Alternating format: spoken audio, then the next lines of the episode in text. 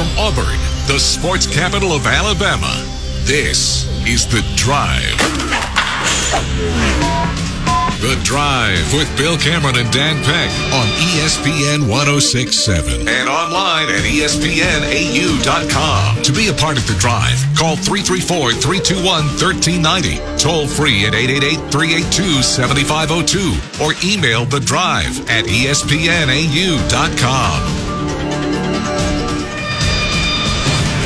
everybody. Welcome in. It is the Thursday edition of the Drive. Hope everybody doing well. Another nice looking spring day. As we get things started here on this Thursday, Bill, Dan, Justin Ferguson. Yeah, I'm on with Ben Taylor on um, Auburn Opelika this morning, and he goes, uh, "So, is Ferg back, or is it another Friday?" And it's like, well. I'm back. I think he's back, back. but yeah, Can't I know you're back can't- now. can't- can't I didn't know at tomorrow. seven o'clock this morning. Yeah, no, I told Dan. I told Dan last week to tell Yeah, you. well, you know, count. He, he can't remember. You told me last night, but I He have doesn't remember spoken. I also rules. told you He doesn't remember I what I do, I do remember rules. It comes. It, be, it becomes a problem sometimes when I Oh. No, I uh, pretend I don't remember my, rules to uh, start a conversation. my youngest brother is getting married this weekend, so I, I'm not available tomorrow. So I'm back that's Thursdays. Well, well, that's good. All right. Well, well, good to good to have you in. Uh, you've been you've been quoted on a num- uh, uh, on numerous shows this week. That's great. uh, for for the for some of the numbers that you put out there and things the that you point out. I mean, well, and you know, Auburn Auburn uh, has had a a busy week. Huge, this yeah. past week. So I mean, there've been quite a few things for you to be researching and and uh, pointing out as as uh, Auburn has added four players in the last uh, little over a week on football, and uh, and now we're waiting to see what happens basketball. And they and I don't think they're done football wise either. No, I don't think they're done football wise. You know, yesterday Hugh Freeze was in Hoover at the at the regions and and Mm-hmm. kind of gave a, a quick little list of what they might be interested in getting uh, in the portal. And so, and we talked about it. I know on our podcast this morning uh, that came out this morning, Dan and I. It's just it's really interesting because um, I'm sure we'll get into it, but. Uh, one of the position groups I don't think we've talked about that much just because there- there's just been so many guys back there and so much experience coming back. But until you said something about it yesterday, it didn't really click with me. It's like, Safety. yeah, Auburn could probably use another DB if they if they could get one with experience. I think corner as well. Like if you don't want to necessarily, you know, have your two backups this year be JD Rim and, and K and Lee. Maybe if you can get a third corner that has some experience, You get another safety though, and you've Safety got would be and- huge. and you've got Jalen Simpson who can move mm-hmm. into corner as well. So it gives you more flexibility. And my suspicion, we talked about it on the podcast, my suspicion would be if there's, and I don't know if a player fits this profile that Auburn has recruited thus far, but if there were, if there was a safety with one year of eligibility left who had never played major conference college football before, who was looking for an opportunity to come in and was willing to accept that Auburn has two Right. veteran safeties in starting spots in Jalen Simpson and Zion but you'd but you'd get on the field. You'd- you'd- yeah, I mean, I if- think I if a think pla- Auburn Auburn could pitch the opportunity to come in and, and get significant playing time. Maybe, but I but I think Zi- I mean Zion and Jalen have, have gotten pretty pretty solid reviews at safety thus far, and Donovan Kaufman is there as an option potentially as well. I could see Auburn looking for someone who maybe doesn't profile as a starter immediately at safety, but would be uh, more more. Uh, they would be more proven as backups than Wooden or Bridges or Yeah. uh, who, who else is that? Uh, Robertson? No, Uh, Gilbert.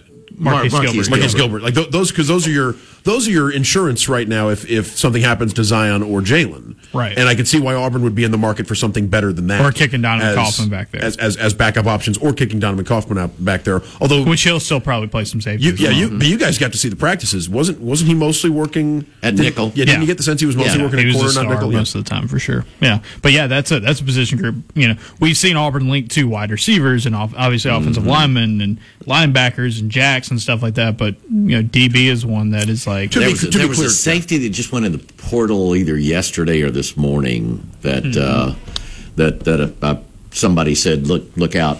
You know, Auburn may be watching this guy." And Bill, I think if a safety that profiled as better than Jalen or Zion jumped into the Oh, portal, yeah. I think Auburn would be in the market Sure. too. But but Auburn made some, and I know it was a different administration last year. But towards the end of the summer, didn't Auburn make some acquisitions that was sort of let's add veteran depth to the team at a position where we like our starters? Who was the? I feel like uh, maybe Bragg was an example of this, where Auburn had uh, Auburn had veteran starters at these spots, but if something were to happen to one of them, they were going to be relying on guys that hadn't played very much college football at all. And so what they did uh, was they went out and they found someone who it was their first taste of major conference college football. I wonder if as the as the the summer gets you know as the summer drags on as we get closer to the start of of the term, if Auburn would be looking at any position for, for someone like that because they like their starting options, but they're worried about what's behind them. Yeah, I think you do that after a, after you get through this period of trying to get folks in for the summer. Maybe if you've got a spot or something, you look at that. Um, it's an Auburn home run. Yeah, well, they needed it. Uh, Auburn Auburn was down seven five when we walked in, and, uh, and I think they may have tied the game. At, yeah, I think at least is what that appeared. Mm-hmm. Yep, tied the game in the bottom shot. Yep. So it's tied up at seven. Not what you expect when Maddie Penta uh, takes, you know, go, goes to the uh, circle. I think uh, just but, caught the top of the fence, but it is uh, it was it was gone. Called, yeah. so in, in, Auburn in its first first round uh, of, of the SEC tournament taking on Ole Miss, and yes, it is now tied at seven in the bottom of the fifth. All right, we'll keep you updated on that. Just getting underway here on the Thursday drive. Bill, Dan, Justin got Drew at the controls, and we'd love for you to join in. You can give us a call on the Kia of Auburn hotline. Kia of Auburn, the sponsor of our number one, and Kia of Auburn, where you're always number one. Uh, the number to get you through on that Kia of Auburn hotline is 334 321 1390. You can also text the show 334 564 1840 on the Drive text box presented by our friends at Southeastern Industrial Contractors. They also sponsor the podcast. Derek drop by earlier today. I had a little chat oh, yeah? with, uh, with, cool. Steve Witten. Was able to, uh, you know, was was uh, uh he's welcome to come by during the show as well if he ever wants to. But he was, uh, yeah, was was in the neighborhood earlier today and uh, and had a chat with the with the boss. So by all means, shout out to Southeastern Industrial Contractors and and all the great work they do. They sponsor the text box. They also sponsor the podcast, which is available however you listen to podcasts. Yeah, we sort of jumped in there with um, with Justin but uh, but it has been. I mean, it's it's been a busy time in the football portal. Just yeah. talk about the guys. Your, your feeling about the additions, the latest additions uh, for Hugh Freeze and the team. Yeah, I think the last time since we came on, um, you know, Auburn Auburn had gotten Jay. Well, let's see. You were on Friday. No, well, on Friday they had just okay, gotten, just Payton, gotten Payton Thorne. Payton Thorne, but they get Caleb Burton. Uh, they get Jaden Muskrat. Right. Um, you know, those are those are big pickups. Hey, Caleb Burton. Uh, there's a question in the mailbag tomorrow about like, hey, where would Caleb Burton rank as you know uh, a high school wide receiver uh, in this room? And he's far and away the yeah, most by far the and he would be, if you compare him to other ones in the past, he would be the high. Like if Auburn would have signed him out of high school, which they didn't, but it's as close as you can because he played one. He didn't right, play last he didn't year. Play, so, yeah. and, and so it's very very close. But the last time Auburn has gotten a wide receiver out of high school is rated as highly in the composite as Caleb Burton was coming out of high school. You got to go all the way back to 2016 with the Nate Craig Myers and Kyle Davis class. Yeah, and so that's. I was thinking I mean, it's been a minute yeah, since they've had I was, somebody. I like was that. thinking. I was thinking Nate Craig at the time. Yeah, Nate Craig Myers probably and, and Kyle. Davis were both mm-hmm. uh, both highly highly rated. Them. So I mean that is a position group where you know Auburn doesn't have a crazy amount of history at wide receiver compared to other programs. You know mm-hmm. Terry Beasley still owns your record book, and he played he played quite a while ago. Yeah, um, 50 years ago. Yeah, uh, but it is a position where I think if Caleb Burton can come in, you know, you've got Javarius Johnson back and Koy Moore. You like what you what you have with with guys like Camden Brown and, and elsewhere. But if Auburn can get this passing game rolling and get the wide receivers like showing some more production, you look at this 24 and 25 class coming up for Auburn. Um, you know, guys like Cam Coleman, Ryan Williams, like elite, elite top mm-hmm. players who play wide receiver in the state of Alabama that Auburn is trying to make good inroads with, and in the case of Williams, potentially flip. Getting getting your wide receivers rolling is going to be key for that this year to help him in your efforts. And Burton is a great step in that direction, and I, I'm fascinated to see what he can bring to the table because, above all else, if if you are a guy that Ohio State looked at a wide receiver and said, "Yep, you can play here," that's about as good of a stamp of approval as you can get as a wide receiver in college football. If Ohio State wanted you and and and, and pushed hard for you, I mean, the track record they've got there is insane right now. And so picking up somebody like that is, is is huge for Auburn. Even if Caleb Burton's not a guy who is one of your top, you know, two or three receivers this year in production, he could be. But even if he's not, it's such a good step in the right direction for that for that position. And I guess the, the counterpoint to that, we, we were very excited a couple of years ago when Auburn signed Zach Farrar because he had played at Oklahoma and he was a receiver that Oklahoma had gone out and recruited. We thought, well, with Lincoln Riley and that track record at Oklahoma, like if you want a receiver that they thought was good enough, by all means. And every case is different. Caleb Burton was a much more prominent high school recruit. That's than, the bigger, than Zach, uh, yeah, Zach that's the bigger thing. Ca- Caleb Burton, it was, it was big news when Caleb Burton out of high school chose Ohio State. We've talked. It Wasn't Zach it was- Farrar a JUCO guy? it was the I think he may have started. He was also played baseball. He'd been in too, a couple like- of places. Yeah, it was. It was. Yeah, Auburn. Auburn was uh, was was one of several steps along the way for for Farrar. But with Burton, uh, he was a big enough high school recruit that it was prominent news when he decided to go to Ohio State out of Texas. It's the same week that uh, th- that Quinn Ewers uh, picked Ohio State, and, and his recruitment was a, a really big story as well. So uh, no, this, this is an exciting an exciting acquisition and somebody who uh, loo- looks like. Uh, Justin, do you get the sense that Auburn landing Payton Thorne helped them in the Caleb Burton sweepstakes? Because the timing was a little. I mean, I mean, Burton picked Auburn a couple of days later, and I would imagine Uh, the next day. Yeah, and I and I would imagine that picking a veteran, and having landed a veteran quarterback out of the portal, Yeah. strengthened Auburn's case. Didn't hurt. for, for a wide receiver. Yeah, then you look at you know Montana Lemonious Craig, who uh, has visited Auburn, uh, Jyaire Shorter, who's visited. I mean, those are two guys that I think either one of them um, you you can plug in and You got any idea when either of those guys might do something? Because I think a lot of folks have just been expecting it, you know, at any time for Yeah. for a while now. I I, I would have thought it would have been closer to their their visits, but Yeah. obviously not. Um, but it'll, it'll it'll be interesting to see. I think Auburn could do really well with one of them. Um, for the mailbag tomorrow, somebody asked me how much of the two deep next year or this season, I should say. Uh, is from new guys, and so I just like rolled, lot of it. I rolled out a, I rolled out a, hey, this is where I'm just thinking right now with with the two deep. Obviously, things can change. It was nearly half, Yeah. and um, one of the spots I had was um, that position, you know, that that that that outside receiver, that Z spot where Koy Moore's played. Uh, right now, I have like a transfer kind of slotted in there because I, I think both Lemonious Craig and Shorter both kind of fit that description. If Auburn went into the role for another one, but it's like the fact that Auburn is pushing so hard for a wide receiver in the portal is like they're getting do, they're going to do they think can play. And you do have Javarius Johnson, and you do have uh, Koy Moore, and um, you know Camden Brown, and, and you brought Nick Mardner in. But like the fact that they're still going really really hard makes me think if they get a guy in the portal, it's going to be a dude who's going to play.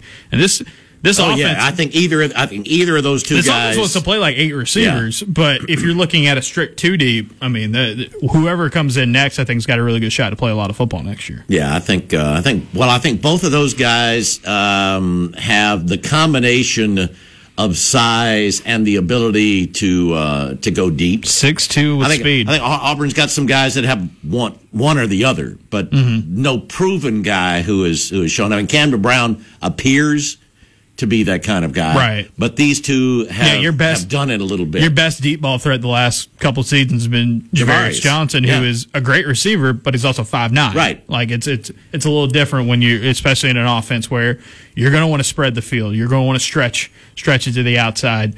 Um, so I, that that is a as and then Caleb Burton, like Burton's one of those dudes that on the smaller side, probably a slot guy could also kick to the outside. I, I you know I think Jason Caldwell wrote it when he committed, and I think it's obviously a, a perfect comparison. Jason Jason knows you know player comparisons better than anybody I know. Um, he was pointing out that like you know like Jameson Williams is a good example of a guy that's like these guys that they've had at Alabama where it's just They they, they haven't One they cut haven't been two hundred pound guys. I mean, a couple have been, but I mean Julio Jones. But Yeah. the guys recently have It's- been more in the you know six foot one eighty. Yeah. you know one seventy five, Yeah. one eighty, maybe six, You- maybe six one. more of your DeVonta Smiths and Yeah. Jameson Williams and Henry Ruggs and stuff like that. Yeah, it, it's been a minute since they've had an Amari Cooper or, Right. or a Julio Jones or somebody like that. So, um, you know, that's that's the type of position where you don't necessarily have to just stick that guy in the slot. um, you can put him on the outside because you know that if you get him on an island, he can he can burn folks, and and so I think Burton can fit in there. The buzz on Lemonious Craig is that uh, he was going to wait until he'd finished up classes at Mon- at, at Colorado. I which- believe the I believe they end this yes, week. yeah. So, so he was going to wait until he's finished up academically. By the way, Colorado incredible before- name. Yes, and and uh, I mean, I'm I'm a sucker for a state name. Indiana Jones, Johnny Utah from uh, uh, that's uh, Point Break. I need to find Keanu Reeves character. that, that. That's going to be if he comes to Auburn. That's going to be my my project. How many times has Auburn signed a player that has the name shares the name of the state? Duncan Idaho, of course, from Sure. uh, from Dune. I mean, you got a couple of different you know characters that you put a, you put a state in someone's name, and it's an indication that they're a, a tough character in, uh, in in science fiction at least. So Lemonious Craig, there's some Colorado folks really hoping you know that outspoken That he- on that he social media stays. that he sticks around, reconsiders, drops out of the portal, stays with Colorado. A Couple of uh, It's almost as if if you come in and just try to run everybody off, you may lose some guys that are actually decent. I mean, I know Colorado's been terrible the last few years, but like they they had some they had some guys. You know, they they they had some talent out there, especially as close as they are to California, where Montana's from. we're, we're still, you know, I'm still of the like let's let's see who comes in. Like no matter no matter who's leaving, right? Like let's let's see what he can do as far as bringing in. But the closer you get to the season, the more worrisome that line of scrimmage is. We talked Like about. I like I thought Landen King would have been a great pickup for Colorado. He ends up going to Utah, which is a better fit for him because they've done great work with hybrid tight end wide receivers in the past. I mean, they just had one go first round in the NFL They draft. did land Chick Dawson, uh, uh, Yeah. uh, who, who, you know, two Auburn receivers, both like we were saying, ended up in the uh, in, in the Pac-12. But yeah, the thing, I- the I- thing with Dawson too is just like, and, and King, you know, King's had a little bit more production. With the thing with Dawson though is just like, well, maybe. We, you know, that was this whole thing here. A lot of really good Oh, reviews. yeah. We just hadn't seen it out on the field yet. At Colorado, it's like, So hey, you, Auburn- hey, Auburn you would- played in the SEC. Come on. Yeah, Like, Auburn would be glad with the trade there. could be Sure. could be an announcement on Lemonious Craig. I I think I get the sense By the end of the weekend, I get the probably. sense he, and he had a phenomenal Oh, spring game. yeah, he did. Yes. Like just went nuts in the spring game and still entered Yeah, the portal. 23 catches last year, but yeah, great, great uh, spring game, including a 98 yard touchdown. he um he, he's somebody who sounds like he wants to be on campus at his next school so, soon. So I would yeah, like you said, before the end of the week. uh, and then, of course, Auburn's. Auburn's uh, summer session starts next Wednesday. The first summer session does. A couple of names, and we'll talk about this. We're, running low on the segment here, but uh, J- Julian Phillips, you know, from from Tennessee. Yeah, we'll get into- let's get- we'll get into but- basketball. but one one more receiver uh, because we talked about him earlier this week. We don't talk about it enough because he's a true freshman coming in, but there is there is some belief that J.C. Hart. Right, I mean, there's there's another guy who, again, it's a true freshman. You don't want to get uh, ahead of yourself. We talk about the guys that could compete on the depth chart at wide receiver. That's that's somebody who I, I think Justin even acknowledged on the podcast. Like he he'd forgotten about uh, putting putting J.C. Hart in that mix at wide receiver too, and that's somebody again. So it, it's a reminiscent of Cheney Johnson, right? Projecting someone from a smaller school to compete immediately can be difficult. Uh, Cheney Johnson's a you know it's it's a college transfer, not a high school player coming in, but there could be there could be rewards I've immediately. wa- I, I I watched J.C. Hart play a good bit in high school, and I know it's not SEC guys they're going up against, but the dude uh, has good length. He jumps well. He runs well. He's going to play hard. and I he's mean, 20 pounds heavier, by the way, now than when he signed. yeah, it's it's he's got good receiver size for sure. If you if you want to play him there, and I think you know maybe he's a diamond in the rough. I think that I, I thought that was the case for him at corner, and I think wide receiver is definitely a position they they need him more at. We're going to get to our first break. Auburn has come uh, come back and taken the lead, still batting in the bottom of the fifth there in the uh, uh, SEC softball tournament. 8 7. I saw, did, did you see the little note that they put up? This is just the third game in the history of the SEC tournament where both teams have scored at least six runs, and it's just, it's the bottom of the fifth. Oh my goodness! Yeah, it's 8 Well, 7 makes, at the that bottom of the makes fifth. sense with the way pitching usually Yeah. is in the SEC. and the bases are loaded. I mean, Yes. it- we might Bases may not loaded, be one done. down. And uh, by the way, the announcement today that the SEC softball tournament is going to be in Auburn next year. That is right. Pretty, Auburn exci- pretty exciting the stuff. 2024 SEC baseball tournament. pretty good for a program that this season. I mean, we'll see how they do in the tournament, but this season got a big step in the right direction, and, Mm-hmm. and things are things are really trending up for them. All right, we'll get to our first break. Love for you to join in as we continue here on the Thursday Drive. Now, more of the drive The Drive with Bill Cameron and Dan Peck on ESPN 1067 and online at ESPNAU.com. To be a part of The Drive, call 334 321 1390. Toll free at 888 382 7502 or email The Drive at ESPNAU.com.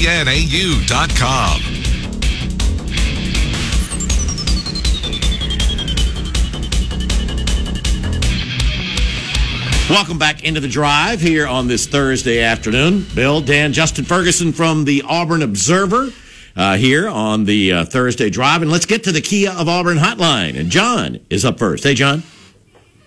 Hey, good afternoon. I had a uh, question for y'all. Uh, with uh, Hugh Freeze bringing in all these uh, players from different cultures and different schools and different backgrounds, have we? Uh, is has there been enough vetting process time spent with these kids to know that they're uh, you know going to fit our program and not be a more of a detriment than a uh, than a positive? Uh, hate to speak negatively, you know, but normally you want to establish your culture and you can uh, bring in another kid and he can conform to your culture. If you bring in so many different kids at the same time, then they wind up changing your culture. Yeah, Hugh Freeze has said several times now, like this offseason when they talk about the portal, his big thing is is if they fit our culture and can make us better, they're going to bring him in. So I think that I mean that the culture part that you're asking about has at least publicly been at the forefront of a lot of these a lot of these conversations because you can get really good players. There's really good, really talented players out there that you can get at all these different positions. But Freeze has said he wanted to get guys that they think mm-hmm. can fit the team culture. So And they passed on a couple of guys that, that I think some fans have said, why haven't you gone after this guy? And I, and from what I've gathered, that may be why a couple of times. The other thing to keep in mind is he has said right now, we have to hit the portal harder, but he doesn't want to have to rely on it as much. Yeah. You know, once, once they get recruiting going. Yeah, 2024 and the 2025 classes, he has said on the record, he has said like that's going to determine how successful this program is going to be under his under his watch. So, um, yeah, this is they had to flip it this year, but they have kept culture in mind. I think first and foremost, but also like like like Bill said, like they're not going to want to do this each and every year and, and want to build that kind of consistent culture through guys uh, that they have more time to recruit in at the high school ranks. And, and I get the question too, in, in part because I, I would understand with the speed of the transfer portal, with the fact that guys can show up on the radar very quickly and immediately th- there's there's you know re- recruitment swarms around them. Uh, sometimes may- maybe teams can't do their due diligence on exactly what kind of person they're getting personality wise or exactly what's occurred in this player's background. Something could slip through the cracks and it could become a problem down the line. Uh, but I think teams are working very hard to avoid that situation and doing whatever background checks they can to make sure that they're bringing in players that will fit in not just as football players, but also as student athletes and as citizens. All right. Uh, one other question. Left the office. Uh, Auburn was down six to two. I think. Have they gotten back in the fight yet? Yeah, they're up eight seven. As a matter of fact, that that sixth yeah. spot in the top of the third got them down. They scored three in the bottom of the third and just scored three in the fifth. Yeah, ball's flying off the bats right now. A couple couple shots to the warning track as well. So I mean, it's been a uh, as they, they said the previous set was it's, it's one of the highest scoring games. It's just the third time in the history of the tournament that there have been this many runs scored by both teams. Yeah, the uh, Auburn starting pitcher came in, and I think she warmed up earlier because of the rain delay, and then uh, Uh huh. got out of sink and was throwing a lot of uh, off-speed pitches, which is kind of abnormal for her. But uh, yeah, they they hit her. She uh, hit several batters, and then uh, couldn't find the strike zone for a while. So I'm glad uh, they found a way to claw back into it. I appreciate y'all's time. Thank you. Appreciate the call, John. 334 321 1390. I can understand the concern there, but. Uh, um, He's also trying to change the culture, though. Keep Yes, that in that's mind, too. right. I mean, when that's when right. I mean, he knows some of some of these guys that have been here. Um, you know, maybe maybe don't fit exactly what what he wants, and uh, they're they're looking to absolutely create the culture that they want. To Justin's point, though, it does seem like the primary focus when you look at who has been brought in via the transfer portal. It does seem like the primary focus is, and not the only thing, but but a there's been a heavy focus on where does this player fit in on the field in 2023? Like, does does this player? Yeah, but I mean, think think back to I mean, there there was there were some folks in the first portal that it looked like, oh, that that would be a good. Uh, that would be a good fit for what Auburn needs on the field, and Auburn didn't pursue them as hard. And I think it's because, yes, they they definitely want players that are going to help them on the field, but they don't want somebody that could be a problem you know, with the team or off the field. And, and it stands to, uh, to, to, I mean, Auburn, Auburn's most of the additions Auburn has made. I mean, correct me if I'm wrong, Justin, uh, but m- most of the additions Auburn has made via the transfer portal. When you look at the college football players that have decided to join in right now.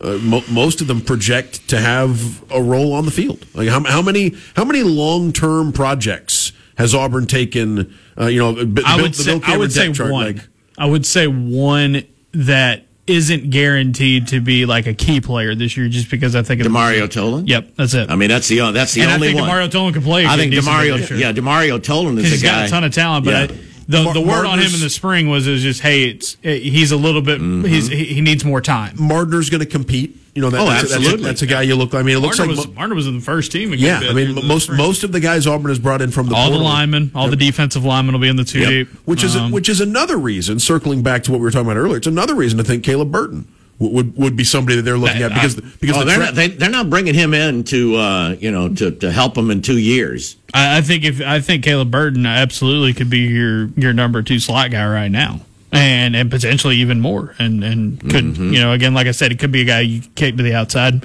and make plays as well. But like him and Javarius Johnson, I think have a lot of uh, you know a lot of the same kind of kind of ability, and there are going to be times on the field where they want to put multiple of those guys on uh, out there and, and turn them loose. We need to get to our bottom of the hour break. Love for you to join in. 334 321 1390. That's the Kia of Auburn hotline as we continue here on the Thursday Drive.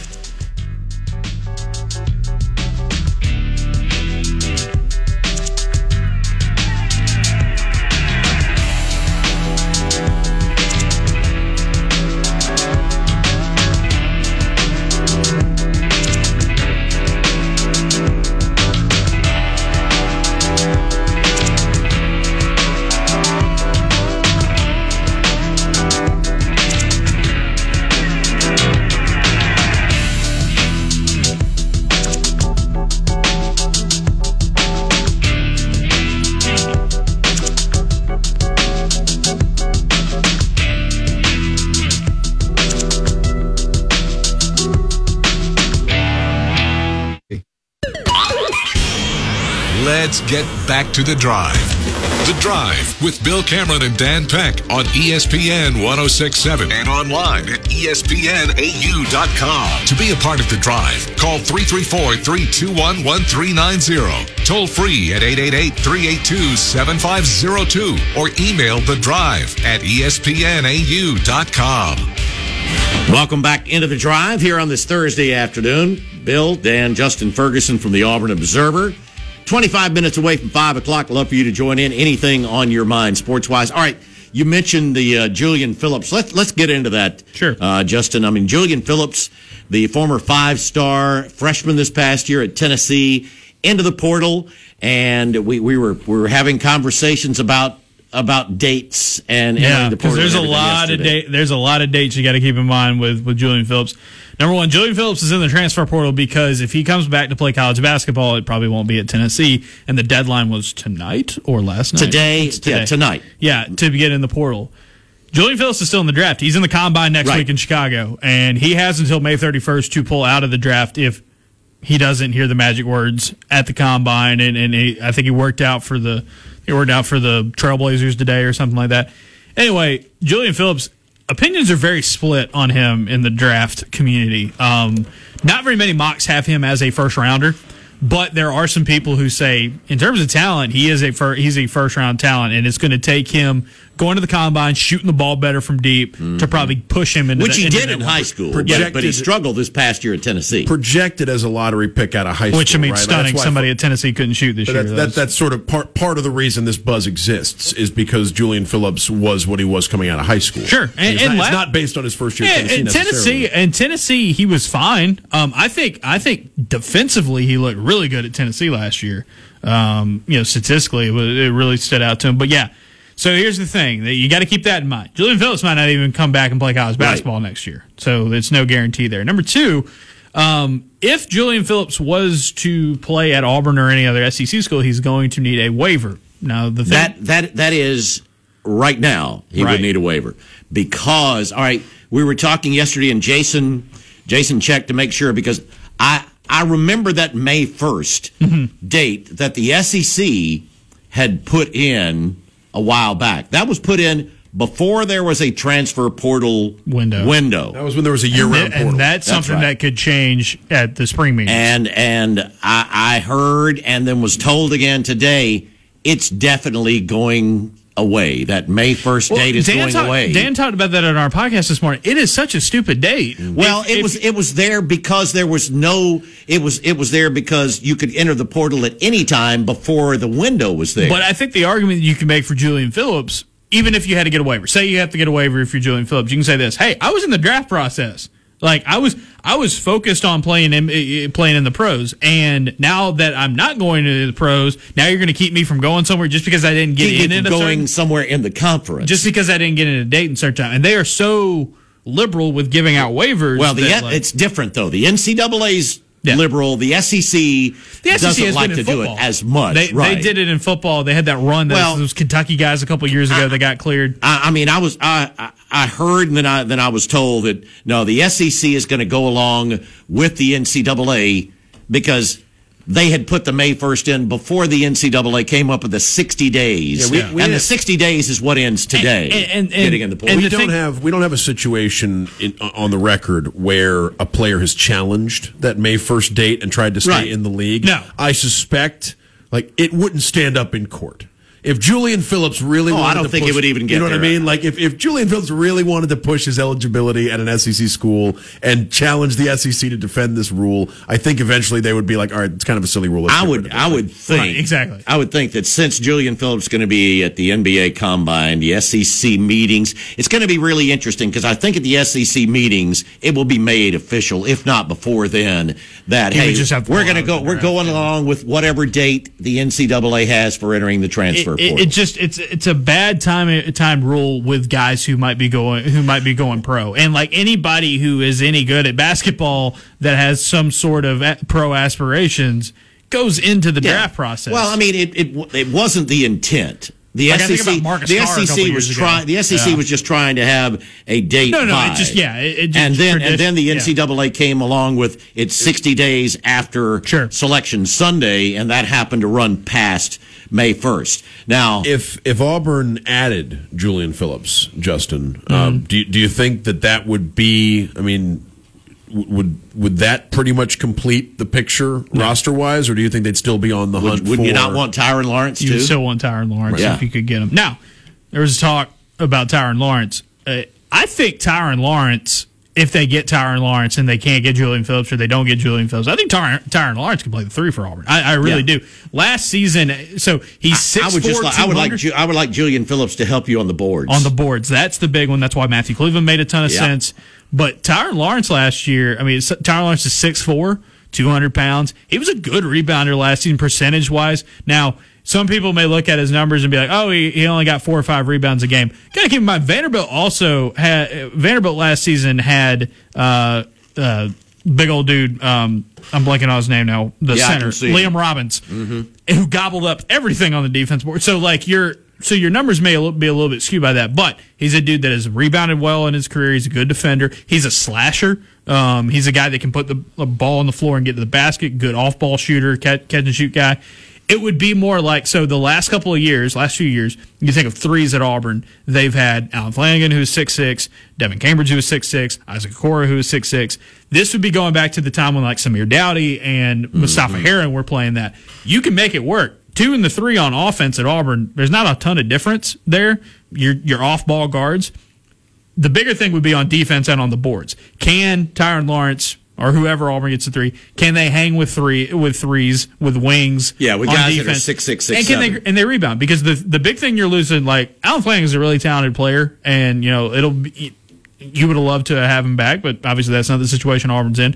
The biggest thing Allen Flanagan ga- gave you is that he was a plus rebounder at the wing spot. Not very many threes in college basketball rebounded quite like Al did. Tyrin Lawrence wasn't far behind on a percentage basis, at least on defensive boards last year. So it could definitely work. And then on top of that, you have Chaney Johnson, who is a three slash four, who will be able to help you out there. So like I, you know, I think there are some people who like, uh, you know, this is going to sound bad, and I have to be very clear up front because I think this guy I'm about to refer to is a really good player and plays a really good role. But there's Auburn fans, you know, th- these last couple weeks, and being like, "Are we going to have to start Chris Moore at the three? And it's like, probably not. But also, like, Chris Moore's a good basketball player. He's a good role player for you. But Auburn's got options, and when you have Matthew Cleveland on campus saying, "Yeah, they need somebody to replace Allen Flanagan," like Auburn's clearly going after it, and Tyrin Lawrence is one, and Julian Phillips will be one as well. And I'm with I'm with you, uh, Bill. You would ra- love to have Julian Phillips because rebounding and defense, I think he is where he's going to get it. Whereas Tyrin Lawrence, more of a scorer, more of an offensive weapon than what Are Phillips there was last year. All right. How do you find enough minutes for everybody? If, if if you got if you got both those guys, If you got both those guys, then it gets I mean, really what a great problem to have. Right. It gets really interesting in the backcourt because then at that point you have six guys you'd want to play maybe. Um, one, one through three, or seven guys you want to play, I should say, one through three. And then you would have your normal rotation up front. Um, yeah, I think you would just have to get a little, a little more versatile next year where it's like, you know, it's not just a strict like 10 man depth chart. Chaney Johnson then a four.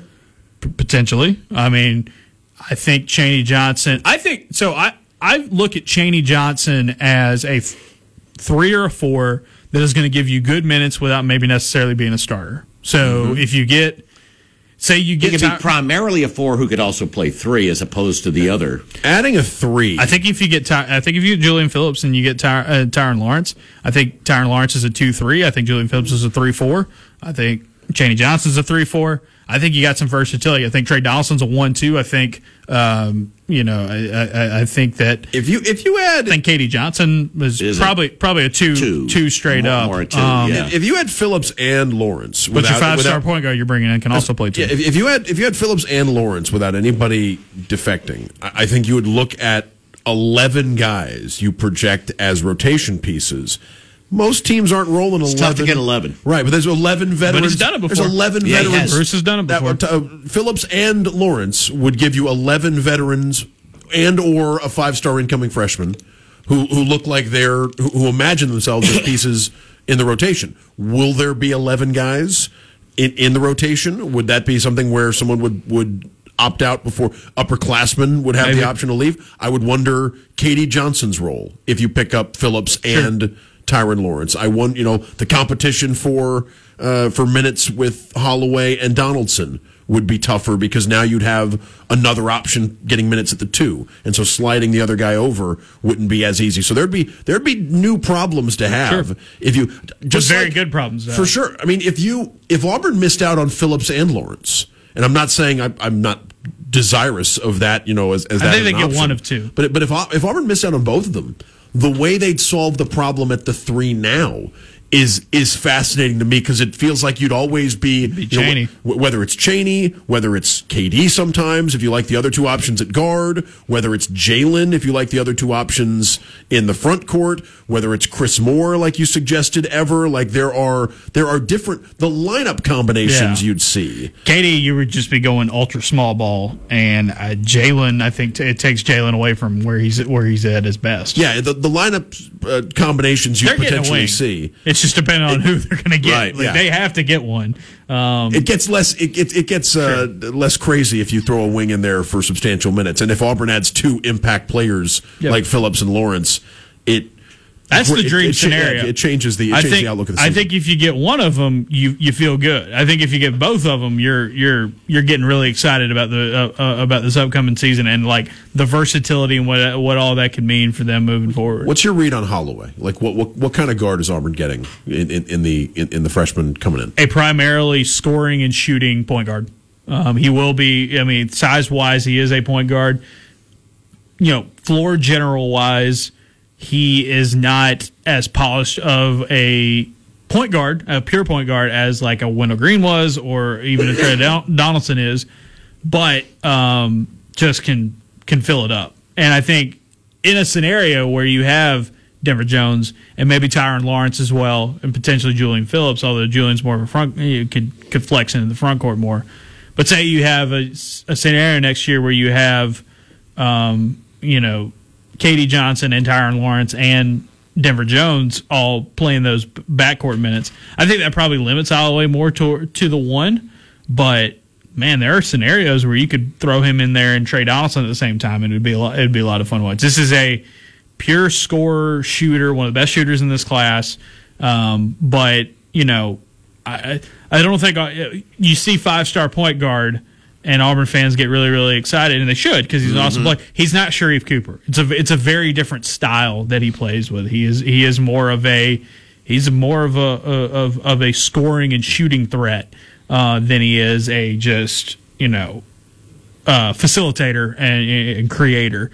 Um, but the last couple of seasons, uh, especially this past season in high school and AAU, they worked to get him more at the point and get him more like, you know, round out his point guard game because because of his size, that's probably where he's going to play uh, long term. Um, because you know, if he's a few inches taller, if if Aden Holloway was a few inches taller, he's a perfect two, and you just you put him there and let him rip. But when you're six one, you know your long term future is probably going to be point guard, so you got to do some point guard things. We need to get to our final break of hour number one. Bill, Dan, Justin, Drew at the controls, come on in here on the Thursday Drive. You're live on The Drive. The Drive with Bill Cameron and Dan Peck on ESPN 1067 and online at ESPNAU.com. To be a part of The Drive, call 334 321 1390. Toll free at 888 382 7502 or email us at The Drive at ESPNAU.com. Welcome back in. Final few minutes of hour number one of a drive here on this Thursday. Love for you to join in. Anything, uh, anything you want to talk about sports wise? Let's see. It's uh, still eight seven, so no more runs have scored in uh, in in softball today. Auburn and Ole Miss. Yeah, Ole Miss had a six run third. Auburn scored two in the first. Ole Miss six in the third. Auburn back with three in the bottom of the third to cut it six five. Uh, the uh, uh, Rebels added a run in the fourth to make it 7 5, but Auburn taking the lead with three in the bottom of the fifth. And as we go to the seventh, Auburn three outs away as they lead it 8 to 7. Just six games left in the uh, in the conference schedule for Right. Auburn baseball. They've got the uh, series this weekend and the home series next weekend. And, and uh, you know, speaking with, speaking with a few folks, I don't know anyone who is just torn up that Auburn didn't. Uh, didn't get to play the Tuesday night game against Samford because you need every arm you can get. And as Jason was saying yesterday, I mean, Ole Miss scored 32 runs in, in their three game series this past weekend against Missouri. They're, they're really swinging the bat well. They score a lot of runs. They hit a lot of homers in the game there in Oxford. And, and Auburn's going to go with the uh, same rotation they went with last week. Chase Allsup getting the start tonight. I was going to say that's a Thursday, Friday, Saturday. Yep, Thursday through Saturday, the last two weekends for Auburn. Uh, Chase Allsup on the mound tonight. Tommy Vail will go tomorrow, and then uh, Christian Herberholz on Saturday. Some uh, some other big SEC series going on in baseball this weekend. South Carolina's at Arkansas. Those two teams are in uh, the top six. Uh, you've got uh, another series featuring oh Vanderbilt and Florida. Uh, Florida number seven, Vanderbilt number five. LSU drops to two after Oh, dropping yeah, after series losing two out of three to this Auburn. weekend. Wake Forest jumps in the number one spot in I college think Rhett baseball. Lauder hasn't lost a game yet this The, year. uh, the demon. The- the- they have a they have a really good pitcher who will probably go eh, maybe top five. I know it's so tough because those LSU guys are going one two no matter what this year. Yeah, uh, There's the Florida kid that people like too, the infielder. But yeah, yeah, Rhett Lowder has been a lot of fun. Sun, Sunbelt baseball, by the way, Coastal Carolina, the number eight team in the country. They will be uh, uh, a, possibly hosting uh, some uh, some some Coastal- regional play this weekend. Coastal won the This- College World this- this Series, supposed- right? Yeah, Yeah, they did. Yeah, that's right. Okay. Yeah, every now and then there's that te- there's a team or something in in college baseball where it's like a really low seat or low conference team, and they just go on this crazy run. Um, I don't know. I don't know if they're ranked this year, but I do know there's a lot of uh, momentum or like a lot of good talent coming out of Grand Canyon now, and I feel like if you know they could get a run, that would be interesting. Dallas- that, that is a Grand Canyon is a school they literally built just so they could play sports because it was an online school forever. Dallas Baptist has emerged Dallas from kind of out of nowhere to be a, really a good. superpower in in college baseball. They're in the top twenty five again this year. Speaking of the Sun Belt, uh, Southern Miss also in the top twenty five. Sun Belt, Southern might- Miss- Mississippi, the state of Mississippi is just really good at baseball, just in general. And I thought it was cool when you know Ole Miss wins a national title, Mississippi, Mississippi State, and- Mississippi and- State wins a national, but then al- um, Yeah. also Miss, uh, Southern Miss just Mm-hmm. really, really catching catching a stride is, is really cool to see. we were looking at uh, we were looking at the RPI before Troy played Alabama uh, earlier this week, and Troy's just uh, Troy's inside the the bubble for the college baseball at large process as well. I mean, if they win the Sun Belt, Growing up, growing up, Troy was a really good baseball program. Yeah. them and South would always would always have really good teams. And the Trojans could win the Sun Belt tournament in Montgomery in a couple of weeks. Sun Belt tournament being played at Riverwalk. Nice. Uh, so uh, if the if the Trojans win that, they'll punch their ticket. A couple other teams in the Sun Belt would get in to the postseason. But even if Troy doesn't win that thing, I think they've got a chance to make it as an at large. And uh, and they'd be a, you know that's a, that's a team that came up to Auburn and, and and scored a victory at Plainsman Park a couple of weeks ago. Could be a uh, could be a dangerous team from the state in the uh, in, the postseason if they make it. We're uh, coming up on our top of the hour break, just about halfway done here on the uh, Thursday drive. Wide open though in hour number two, so come on in and join us.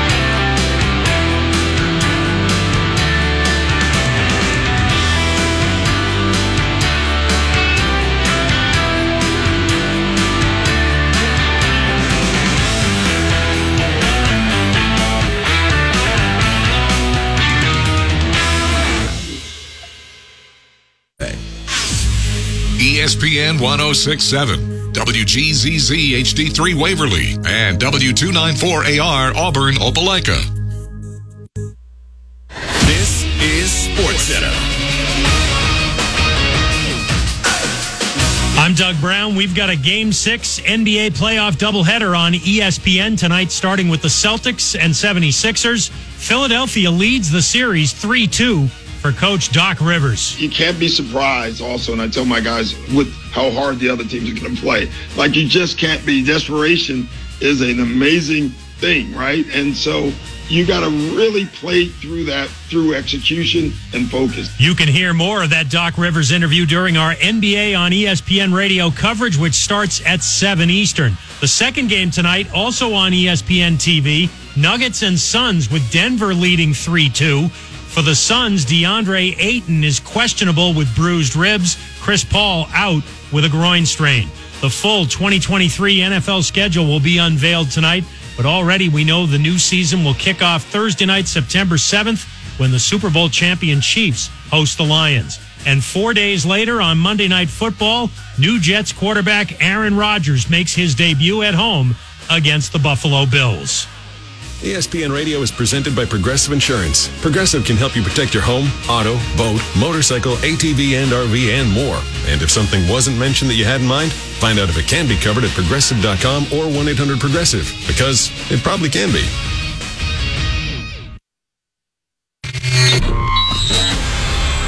Live from Auburn, the sports capital of Alabama. This is The Drive. The Drive with Bill Cameron and Dan Peck on ESPN 1067 and online at ESPNAU.com. To be a part of The Drive, call 334 321 1390, toll free at 888 382 7502, or email The Drive at ESPNAU.com.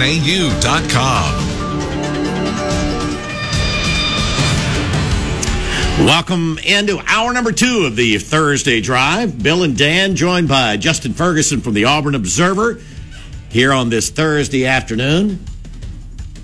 We're uh, we're keeping up with the SEC baseball tournament. Auburn in its uh, opener against the Ole Miss Rebels, and it's been a wild game. Maddie Penta, uh, after I mean uh, a rough start, came back in the ball game. Auburn had fallen behind six two.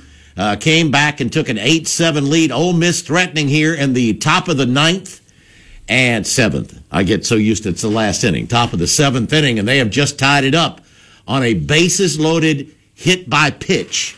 So it is now eight all in the top of the seventh, and Ole Miss still with the bases loaded. Two outs. Maybe Auburn can get out of this jam, but a. Uh, I think Auburn Auburn going to challenge the uh, the hit by pitch. I don't know. Mickey Dean was just out there saying something. It's been a tough day for Maddie Penta today. Really has. I mean, she she started, went the first two plus, gave up five runs, uh, came out, came back in, and has uh, has uh, now apparently giving up a uh, giving up the the tying run. But uh, we, we'll have we'll have a um, review of this play, and we'll let you know here in just a little bit. Hour number two of the drive. Brought to you by the good folks at the Orthopedic Clinic, East Alabama's go to center for orthopedic care, with locations in Auburn and Opelika. On the web at orthoclinic.com. We'd love to hear from you. You can join us on the Kia of Auburn hotline. Kia of Auburn, where you're always number one. And the number to get you through is 334 321 1390. You can also text the show 334-564-1840 on the drive text box presented by our friends at Southeastern Industrial Contractors. They also sponsor the podcast, which is available however you listen to podcasts. Uh, with, with Justin here, we were getting his thoughts on Auburn's additions through the transfer portal. We talked about um, Julian Phillips, the uh, Tennessee. I guess he. I guess you can call him former Tennessee player now that he's in the transfer portal he'll and in the be- NBA draft. Yeah, he'll either be playing pros or, somewhere somewhere, else. else. It probably won't be University of Tennessee next year. Yeah. Uh, we didn't talk uh, Muskrat. We. No, we, we did, didn't talk about the yeah the, the last uh, the latest edition, and he's an interesting one. A tackle at Tulsa played the right tackle opposite Dillon Wade for uh, Philip Montgomery at Tulsa, and uh, he comes in. He, he you know he's more your prototypical guard size. especially in the SEC. Yeah. Yeah.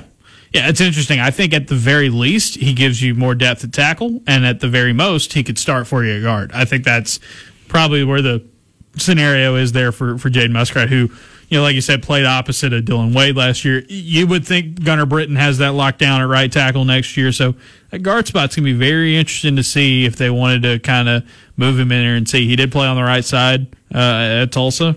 Like you said, he has guard size. He's played a lot of football. Maybe it's something you can kick inside and and just see in the fall if he's a guy that could start for you. Yeah, where where so where do you project him right now?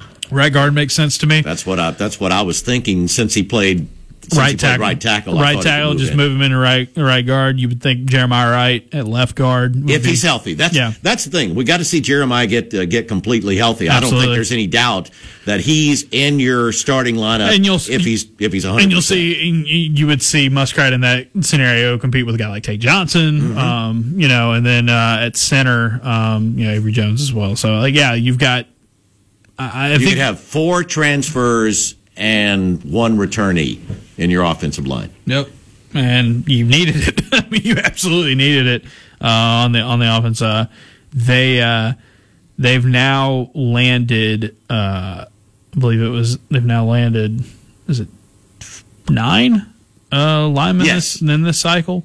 Um, they only signed eight the last three years Mm-hmm. And combined. they've, they've got another now. Now he's not a uh, oh, the JUCO guy. typical transfer, but yeah, Markel Bell is on campus. Yeah, that that's uh that's somebody that you could you would definitely take if you're Auburn. Um, just say, hey, Oh, absolutely. I mean, he's Hey, a see what you got. This this is a guy, and Dan asked in the first hour what you know who of the new players Auburn has brought in um, would be um, a project, and and that's what Markel Bell would be. I mean, he is uh, a, a huge human being who has three years of eligibility.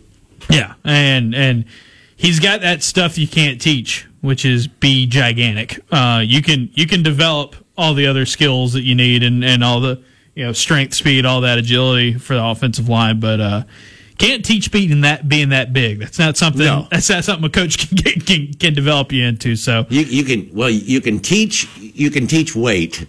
you can't Yes. teach six can't nine. teach height or No. wingspan. That's No. not something you can you can develop. Yeah, so he's on campus along with uh, along with North Texas linebacker Larry Nixon.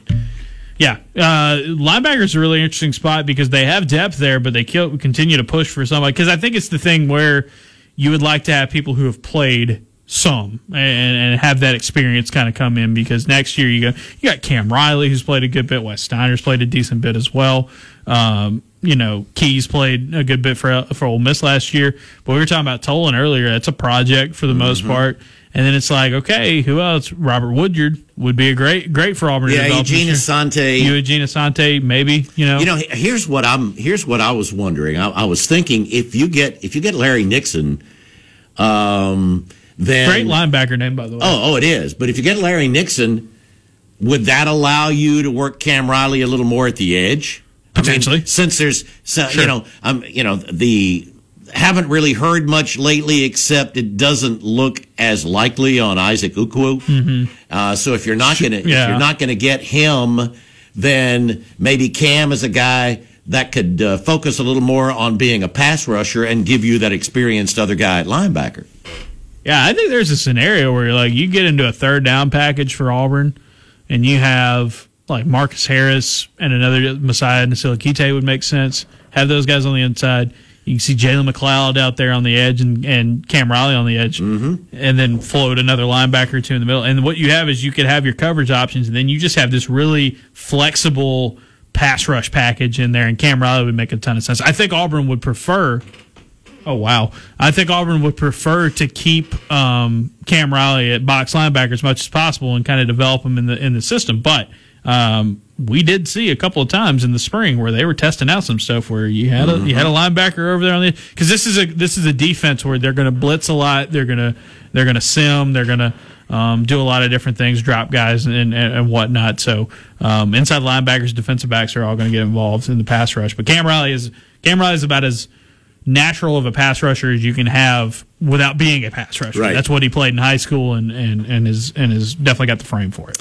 All right, and while we were talking, uh, the SEC reviewing the hit by pitch, they overturn it. It just became a ball, and then Maddie Penta gets the strikeout to end the ball game. Auburn wins eight to seven. Come from behind win for Auburn. They were down 6 2 earlier in the game. They rally back 8 7, the final score, and, And- Auburn. And Ole wins. Miss and Ole Miss was a team that beat LSU yesterday. Um, you know, Mm-hmm. she's usually a pretty good pretty good softball team. So like this is a a good good step forward for Auburn. And That's another step toward looking like they, they could host. Sure. Um, I mean, they you would think they you would think they'd be in really good shape. Now. be in really good shape because when you play in the SEC, you're going to be in the tournament pretty much no matter what. Yeah, you're in the But- semifinals now. You're you finished third in the regular season, and you're in the semifinals. It's hard to imagine they, they aren't going to be hosting. Auburn will face the winner of the Georgia South Carolina game. Uh, Georgia's uh, had a great year. That's coming up That's a- next. that's Georgia's been a really good team. Georgia's the two seed in the in the tournament. Arkansas, Alabama, Tennessee, and Florida, the other four teams in the uh, in the draw, still alive. Tennessee, the one seed in the tournament. Yeah, so Auburn wins. Uh, I mean, and in a, in a rough game, man, this tells you. I mean, four to third innings, seven hits, four walks, four hit batters. Well, actually, three hit batters. They changed that back.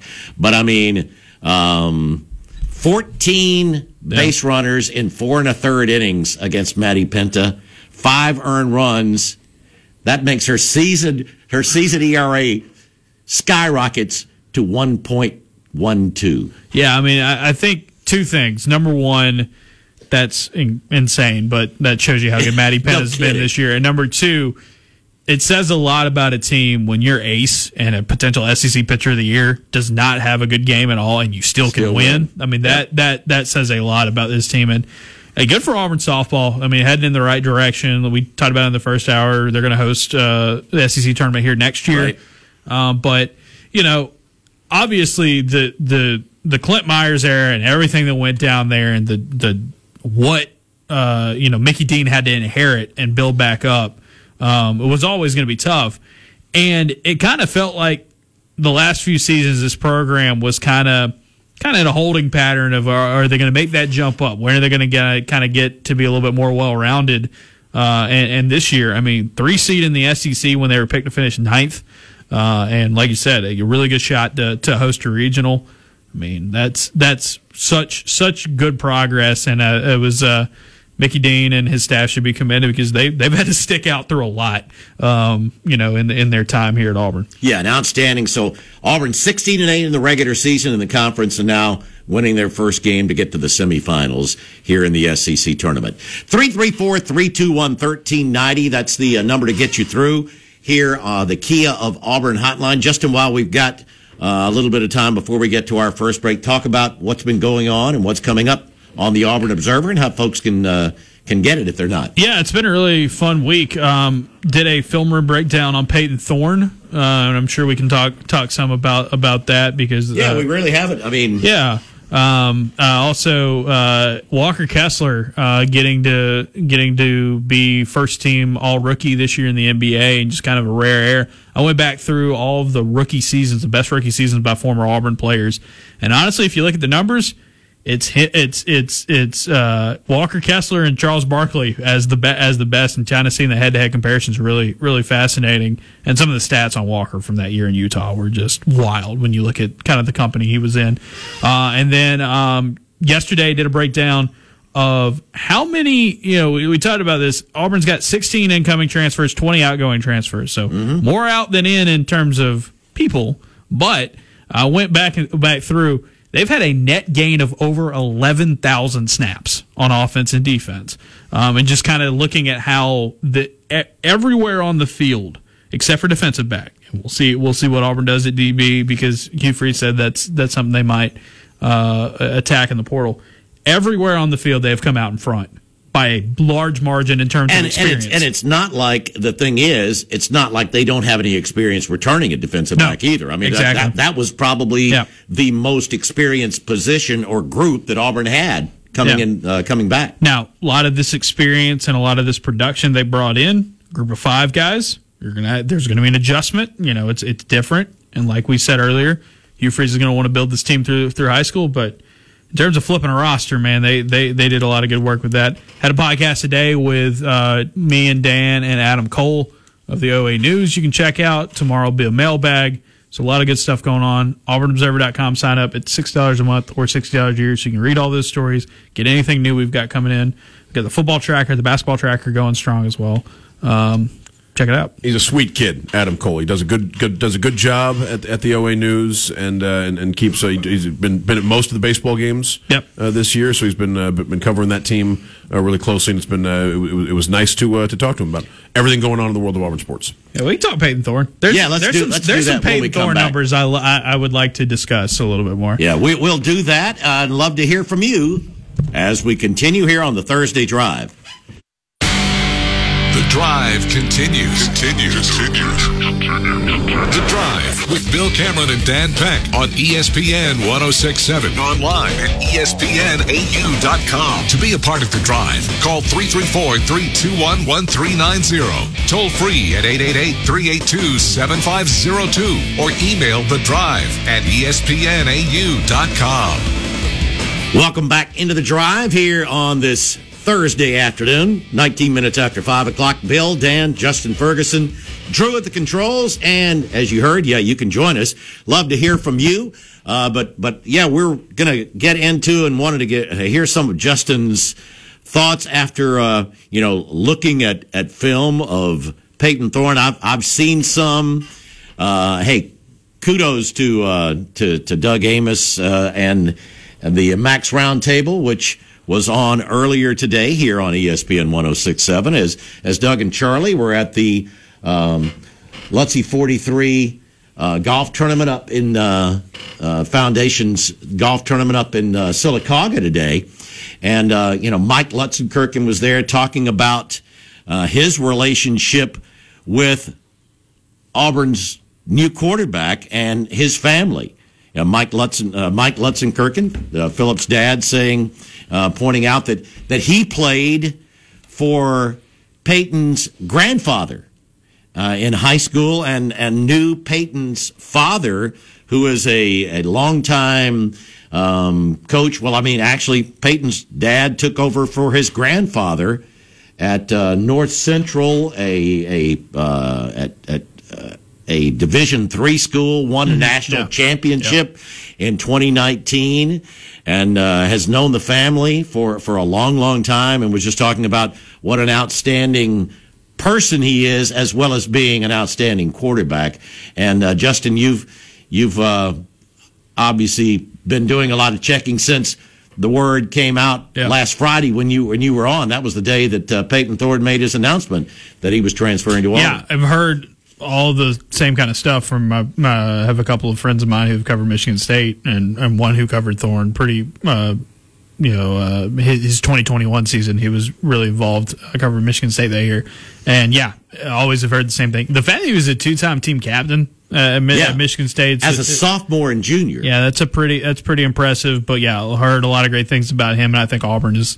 Uh, I think he's going to. We'll see how the battle goes. We'll see how everything goes in the fall. But I think he's going to be a, a really good fit for what what Auburn's wanting to build. But yeah, did the film room earlier this week on uh, on um, uh, Payton Thorne, and uh, here's a here's a fun little thing. This is how, this is how I started it. Um, so for those who haven't read it, um, I'm going to put two hypothetical quarterbacks out here for you in the transfer portal. Uh, the first one uh, went 12 and 1 in 13 starts. He averaged 8.91 yards per attempt, which would have been top 10 nationally last year. Uh, and he had a 3 to 1 touchdown to interception ratio in those games. Uh, quarterback B went 5 and 7, 6.36 yards per attempt, which is not a great number towards the bottom of the, of the FBS, and a touchdown interception ratio of 1.7. And so those are two hypothetical quarterbacks in the transfer portal. And here, here's Who was the Who was the first one again? What, was, what were the first twelve ones? and one with th- twelve and one and thirteen starts. This is last season. The quarterback did this last year. No, no, no. He's, It's he's, just he's, just, he's just giving you these. Yeah. Yeah, eight point nine one yards per attempt, uh, three to one touchdown interception Yeah. I know. I know what. Uh, yeah, Yeah. I read this, so I know what it is. So here it is. Payton, Thor- the, the the two quarterbacks are both Payton Thorne. right. Option A is Payton Thorne in games when Michigan State ran for at least 150 yards during his career there. And option B is when they did not hit that mark. Because people have been talking about, oh, look at what he did in 2021 compared to 2022.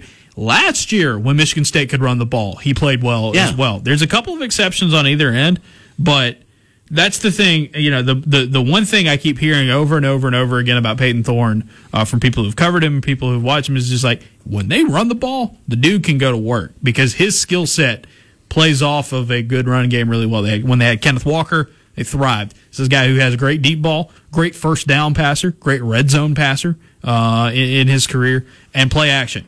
On play action in 2021, he was one of the best quarterbacks in the country. And so you look at that and you look at Auburn and Yeah, think, you got to buy the play action. That's, Yeah. that's the thing. Yeah. And There's got to be the An- threat. Analytics will tell you, oh, you just you, you don't have to be great at running the ball to be effective in play action, but man, it, it helps you a whole lot Oh, better yeah. when you do. Otherwise, there's no reason If, for if, if you're not worried about the run, then, just gonna sit then back all and- you're doing is wasting time with the play action. you just you're just letting your you're just letting your pass rush get Right. uh, get get home. quicker. And an offense that can't run the football might have larger problems on the offensive line too. Like the Which yes, Michigan State yeah, yes, they're, they're, last year had five healthy linemen in fall camp uh, on the offensive line. Occasionally, there are situations where a team can't run the football, but they have an offensive line that's excellent at pass protection. Bill, that's not always the case. Sometimes, No. you, sometimes you can't run the football. It's because you have bigger problems on your offensive Yep, line. that's right. Now, now, one thing I would wonder about Payton Thorne is sometimes how your quarterback is performing.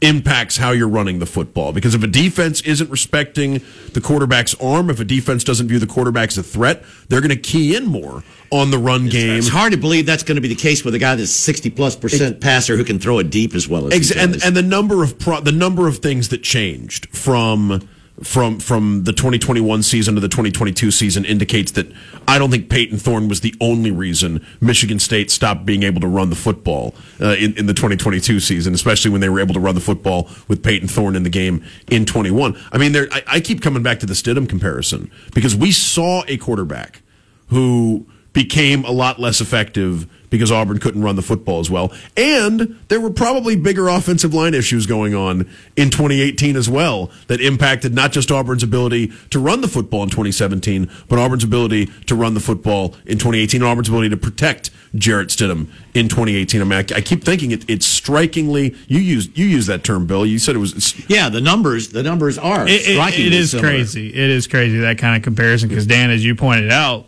uh, if Jarrett Stidham was in the portal right now, everybody would be like, "Yeah, we'll take that." Oh, Like, post Auburn. Yeah, post Auburn yeah. Jarrett Stidham. If he would have not Yep. gone pro and he would have been in the portal, he'd be like, "Yeah, take it, absolutely." And very similar. Now, you know, Michigan State didn't win the East, uh, didn't you know, didn't play for a conference title, but other than that, it was his his first season in Michigan State as a starter strikes very similar to, um, you know, Stidham's first Yeah. season at Auburn, um, and And you keep thinking about not just the fact that LSU had two subpar seasons and then went out and found, among other things, a new head coach and a new quarterback in the portal and turned it into an SEC West winning team in one year. Yeah. But you think about recent seasons where Auburn's had a quarterback that wasn't on the roster the year before as as the starter in in game one. You know, Bo Nix in 2019, which you know wasn't wasn't a championship season, but closer than people realize. When you think about those three games, yeah, and- they were t- they were top ten, they were top ten in uh, SP Plus by the end yeah, of the year. I mean Auburn was one of the Good team. Auburn, especially in an expanded playoff field, that 2019 Auburn team. Oh, yeah, walks a- into the playoff. Could have a very different season. Yeah. 2017,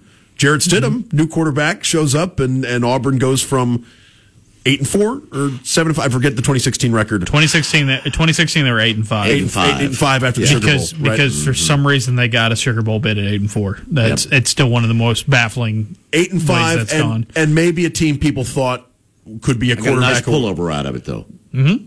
Could, Yep. could be a quarterback away from something a I- little bit. I mean, I'm not a huge fan of New Orleans as a, con- a general concept, but you know I, I ate well down there. That's always that's always a great. Oh. I time. have I have no problem at all with the uh, with the Big Easy. No, I mean, I guess 13 would also qualify as a year where Auburn added a quarterback that wasn't on the roster the year Uh, before. yeah. I mean, that's that's a t- and there was Shoot, he wasn't even there in the spring. No, if and- you want to play another comparison. and and there was a new head coach on the team Yeah. in 2013. Just now, now, Dan, this is where this is where I address something that was asked in my mailbag for tomorrow that are along those same lines.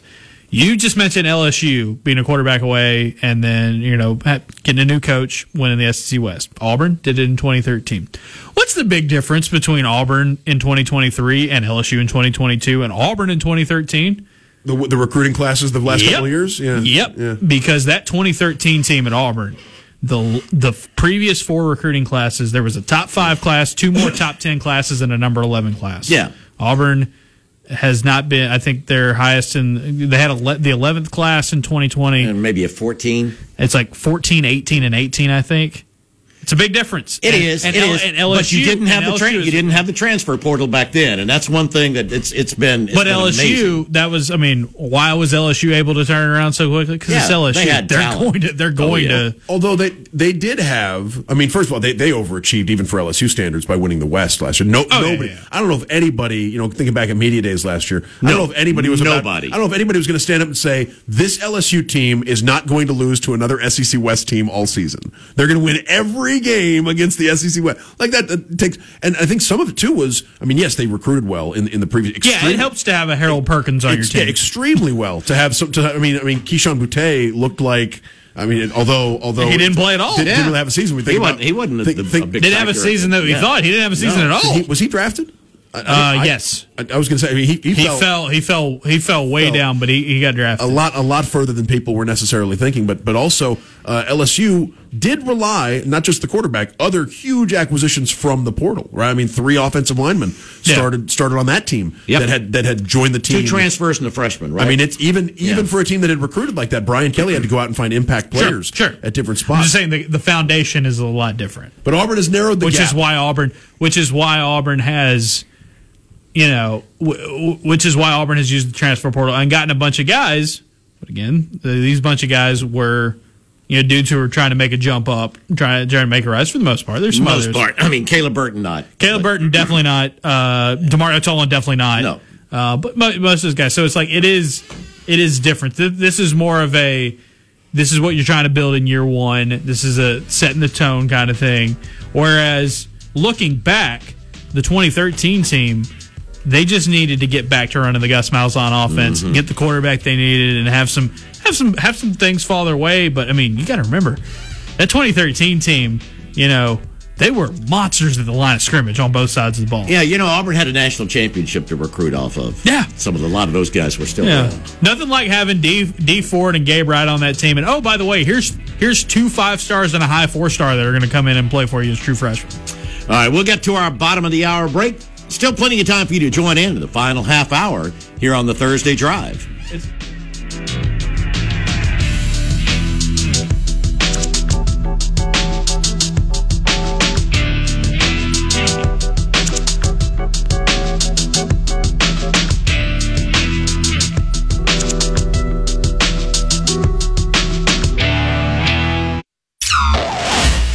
Churn up some more yardage on the drive. The Drive with Bill Cameron and Dan Peck on ESPN 1067 and online at ESPNAU.com. To be a part of the drive, call 334 321 1390. Toll free at 888 382 7502 or email the drive at ESPNAU.com. Welcome back into the drive. Final 25 minutes here on this Thursday afternoon. Bill, Dan, Justin Ferguson from the Auburn Observer, and let's get to the Kia of Auburn hotline. And John is up next. Hey, John. Hey guys, I just had two quick questions. Number one, um, I'm understanding that Auburn's apparel deal uh, with Under Armour expires in September. I think the, the negotiating window Yeah. expires September 1, 2023. So I was curious uh, where we may stand on that. I'd love to see Bruce Pearl actually be able to recruit under the Nike uh, logo, even though my entire closet is Auburn Under Armour. and a second, and a second one, I don't know if you guys have heard this, but I heard some chatter. There's some internal conflict in in regards to on to victory and NIL money, um, as far as uh, schools, schools, uh, different programs uh, competing over NIL money. There's been some internal conflict on that. I wonder if you guys had heard any of that. That's all I got. Appreciate the call, John. No, you know, I mentioned yesterday, I just said folks were wondering is there as much uh, available basketball uh, wise as there is football? I don't know the answer to that, but I've not heard that there really is conflict. I mean, I the thing is, contributors can, in many cases, designate Yeah. where they want that money to go. And I, I was just saying there is much more interest in football right now, and, and rightfully push, yeah. so, um, because you of- need more. Yeah, that's true. Um, so, I, so I don't know, but I hadn't heard anything about there being problems. No, and, and I think I think when you miss out on a guy like Matthew Cleveland and NIL definitely was a big deal Oh, because sure. it's Miami. But also Miami just went to the Final Four too. Like they're they're a really good basketball program. So, but no, I I I'll be honest. Um, I, I don't deal a whole lot in NIL. Uh, usually I try to stay away from from that as as much. I like you want to be aware, sure, uh, but I have not heard anything kind of internally about that. But I do know. I do know those rumors have been out there. I know fans have been talking about that for a while. As as as it relates to the Under Armour deal, uh, yes, the exclusive uh, window. Uh, I believe uh, Clint Richardson wrote, or wrote that today or tweeted that today. The window expires in September, which what that means is is that Auburn can talk to other people officially by then. Right. You know, the the deal isn't expired then; they wouldn't convert, but it would be it would be very close after that. And, um, And we just just saw Notre, else just saw Notre, Dame. Yeah, Notre, Dame's doing that right Ross now. Dellenger Yeah. wrote a story about Notre Dame uh, going uh, leaving Yep. leaving Under Armour earlier. Uh, uh, I guess it was earlier this year. Yeah, the, the contract uh, expired, and, and Notre Notre Dame's going to look for a new uh, apparel uh, deal. Uh, Under Armour's also uh, ended. This is from the the Ross Dellenger story. Under Armour's Uh, getting out of it. Un- Under Armour is seemingly withdrawing from being a major player in college athletics. Uh, they have canceled their deals with UCLA, Cal, Hawaii, Cincinnati, and Boston College, among other schools. Uh, Boston College uh, went with New Balance and Adidas. Adidas is They used to be a uh, New Balance school back in the day. Yeah, Adidas is a school that's a, a company that has been picking up the slack along with Nike uh, in the in the aftermath. Some of these schools are going uh, with Adidas instead. Uh, it's believed that Under Armour uh, is is paying Auburn uh, somewhere in the neighborhood of ten million dollars a year on top of the uh, on, on top of the apparel uh, that's being provided, the which stock. the big thing about Auburn was they had its stock. Uh, you know, the the the contract was and Under Armour stock did not do very is well. Under, right Under Armour stock is about twenty five percent of what it was in twenty nineteen.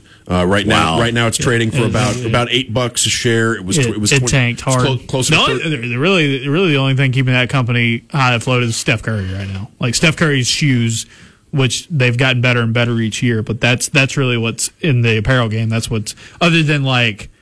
That's what's keeping Under Armour from being like just a traditional like we just make activewear kind between of kind of between crypto and Under Armour, Steph's made some questionable uh, choices. Oh, on who yeah, he's, who he's, absolutely. who he's absolutely signing up with, but uh, but no, gets the, a lot of money for ABC for that mini golf show though. So, so I wonder if um if if Auburn would be. I, don't know when the timeline would be on Auburn. Maybe going with you know if, if we found out Auburn was going. if they get into a negotiating window and, and Auburn wants to go in a different direction, from what I have heard, is that it wouldn't be very long after. Yeah, I- I Could be can't like imagine a, it would a take quick terribly buyout, long. like a quick buyout of whatever was left on the Under Armour deal and move on. Much And like I- Cal, much like it's the same thing that happened with Cal and uh, UCLA was another great example. They get to the end of it and say, "Okay, we're done with you. Um, we'll just go ahead and go go on and move on." Under. Armour's Under Armour split with UCLA got litigious because UCLA Yes. said you owe us tens of millions of dollars, and Under Armour said no, we don't. I think a judge eventually said no, UCLA's right, you do owe. In fact, you do owe them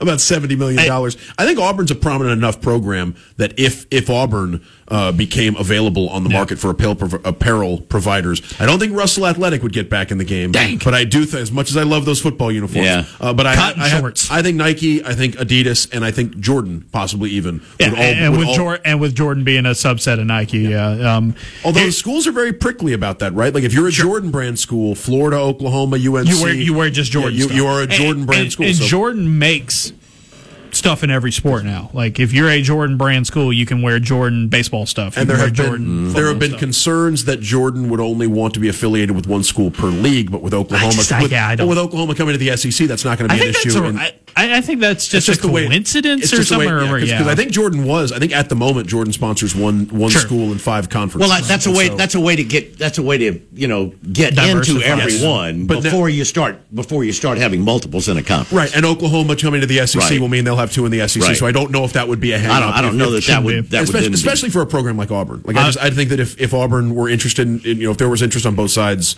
I don't think I that will would say stop it. I will say this as well. Like Adidas would definitely be a player because Adidas spends a lot of money on this, and Adidas has got Mm-hmm. just as much money as Nike does.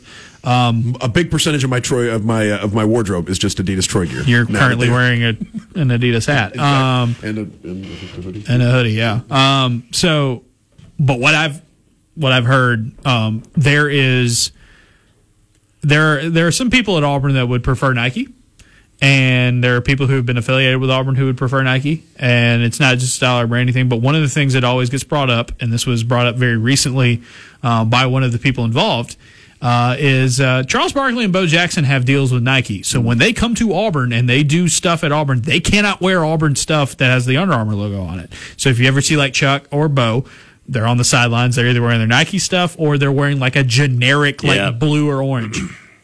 There there are people at Auburn who have brought it up and have, and have made a thing and said, "Hey, if we go back open again, wouldn't it be nice if our two biggest athletes ever would be able to rep our stuff?" Did I see a story about Bo Jackson having hiccups for the last Yes, year? he said that, That when, was when he was yesterday. at, That when he was was at the yesterday. Regions Oh, yesterday. no. I heard him talking about it. How long would you last, Bill, before you had to be Oh, involuntarily committed? God, it wouldn't be a year. I No, can tell you that. I'm just no way, man. No I mean, way. a week? No, yeah, I don't maybe. know. I mean, if I had the Drinking- hiccups for a week, I like to think I'd make it two weeks. I got but- taught. I got taught a trick of drinking water kind of like semi upside down, like kind of. Oh, yeah. And Yeah. that and that has almost a hundred percent hit rate for me. So I don't know what Bo has been doing. I mean, get to I've, that I've had I've had the hiccups for hours. Oh, a man. couple of times, but I mean, it hasn't been more than like a couple. And I will, you know, there. I've, I've been able to figure things. Yeah, oh, you're I've, right. I've been told, yeah, deep deep breaths, non carbonated fluids, and Swallow gum- while and you're gum, holding your and- breath. And, And, gum. I mean, there's- are I've, I've done a whole lot of things. Yeah, the the drinking while you're like tilted upside down is, is All the best new to one. Bo though, because that's that oh, sounds like a Oh, Man. nightmare. A nightmare. That's that. That is. That How do you do anything at that point? nope. I nope. can't imagine. I'm just I going would- into I the doctor be and a- saying, "Can I get a I new would be a float or very something?" Or can I, irritable like- Bo Jackson spoke at my commencement from Auburn University. Did not have the hiccups during No. that. That was a little while ago. It's been more than a year. It was, Dan. it was a while, yeah, but it, yeah. The, the timeline checks out on his story. Yeah. Uh, hey, Uh, my graduation speaker was, um, oh, I'm blanking on her name. Uh, worked for the NFL. Michelle McKenna. There you go. Currently on the board for WWE. She is Oh. on. She is on. Oh, dear. She is on. She is on. Yes. Oh dear. Yes. Current board member for WWE. Oh dear. That that has some issues.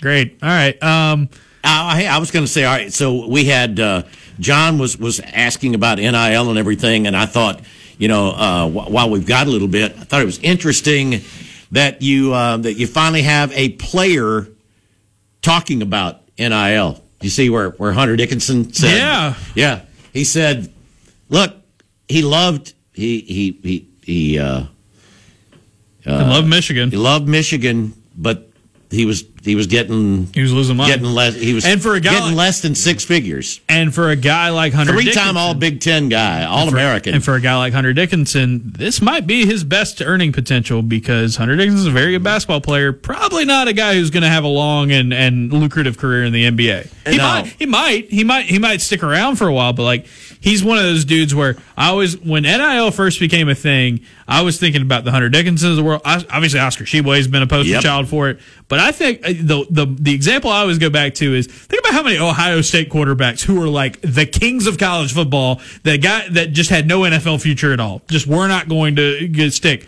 If they could have made their money then, like it makes sense. So guys like Hunter Dickinson, guys like those old Ohio State quarterbacks, like it makes sense. Like if you're not going to be a prototypical awesome pro as as you were an awesome college player, get your money now because Oh, this, yeah. this is your only chance to get to get it at, at this point. For now, now, he, now he didn't say how much he's getting, but uh, but but there there there are a lot of people that feel like it's it's around three hundred thousand dollars he's getting this year, where he was only getting only getting eighty at Michigan a year ago. And we were talking, John, also making up kind of the internal conflict. There, I mean, there's been talk of that at Michigan because football has been Yep. taking up all of it at Michigan, or as as it is as it has been portrayed. It sounds great. It sounds great to say you're an everything school.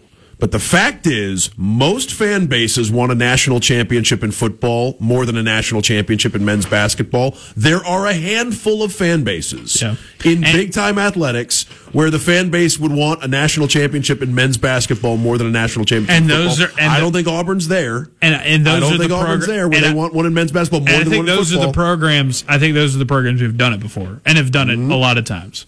You know. oh, in men's basketball? Yeah, Yes, I'm sure. those If, Can- I'm sure if Kansas could wake up tomorrow and win the national championship football, they think it would be awesome. But I don't know. I've heard a lot of Kentucky fans say, "All right, they've won the they won the basketball ones. They love a, a football I, one." I wonder the ones that are making the big difference They're in, NI in. NIL donations. I have a feeling they want the basketball championships. Like I'm thinking places like Kentucky, Duke, Kansas. uh, If you want to throw Arkansas uh, in there because UCLA. that fan base, UCLA would, would man, be if one. UCLA could win another national title, Indiana, you know how excited they would be. In- to Indiana- get back. Indiana yeah, would oh, qualify as- Indiana would love, yeah. Syracuse. Indiana's in there. Uh, maybe some of the Big East powers Mm-hmm. from back in the day. Your your UConn, your St. John's. Georgetown. Uh, I mean, some of those I want places. one- Georgetown's not, not, yeah, they're not, not worried about winning a St. John's- football St. title. St. yeah, John's those playing- those schools. Yeah, it's cheating to pick the Big East. Marquette. Yeah. Marquette's Villan- not worried Villanova. about it. Uh, Villanova, Villanova does play. Villanova's a really good FCS I think. I, Well, I don't think know. some of those some of those places are playing D, D yeah FCS football or D two. I know Villanova right? does. I don't think Marquette plays football, and I'm pretty sure Georgetown doesn't play football either. I think Georgetown not playing football had to do with Allen Iverson ending up there, right? Or was something to do with like he it that was a place where or Did he they was ever play football? That, that's I what I mean. know. Like the fact that they didn't play football, like he was he was thinking first about uh, places that were going to allow him to play quarterback too, and that was that had hurt Georgetown in the in the recruitment. That he was thinking maybe That's the one. There's some. Uh, I can't remember who tweeted it, but it was it was a while back, and they were like, like, what's the one?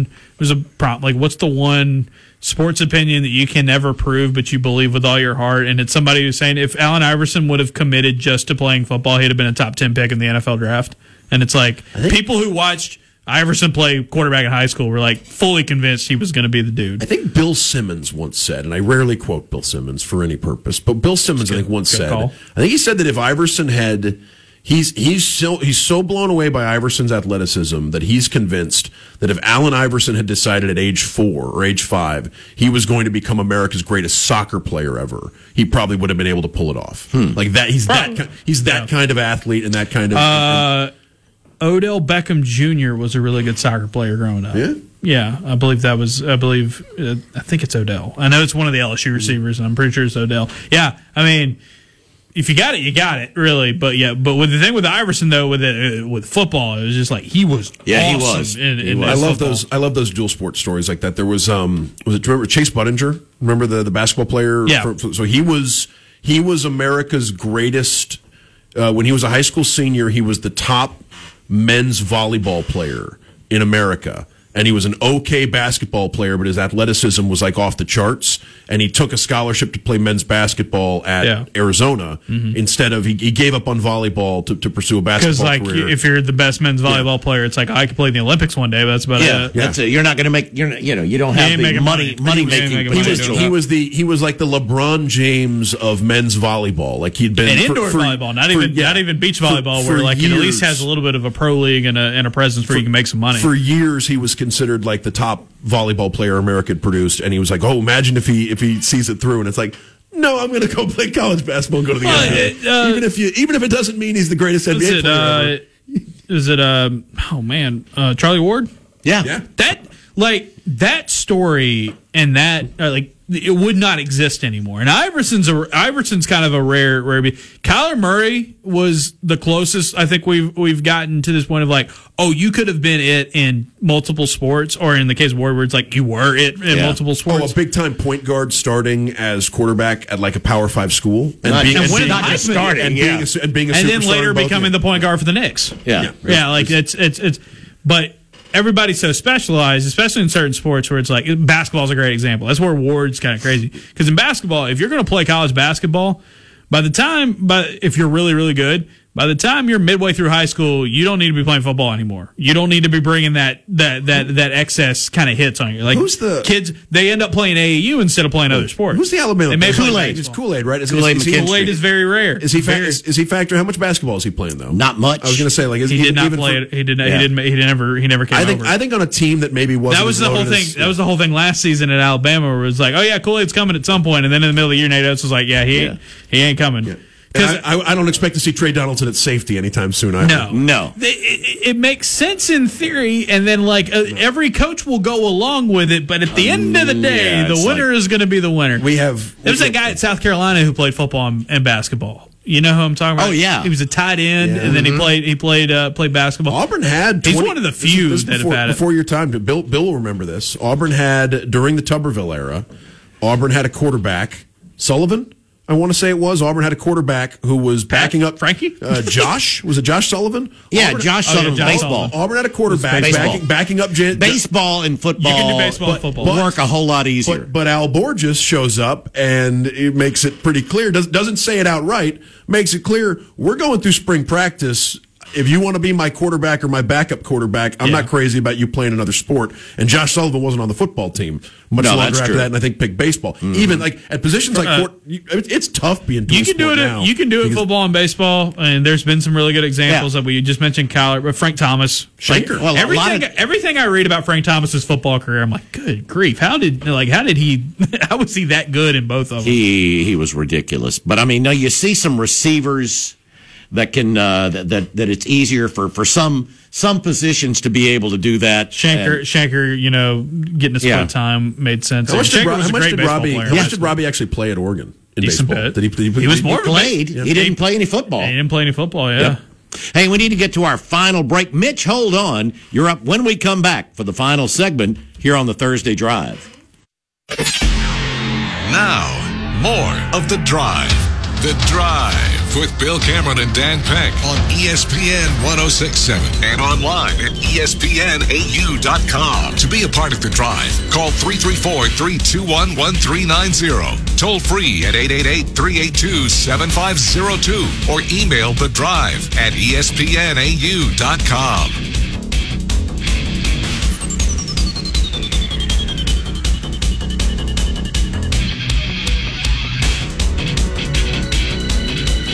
Welcome back in. Final couple of minutes here. As a matter of fact, final minute or so. Mitch, we got about a minute.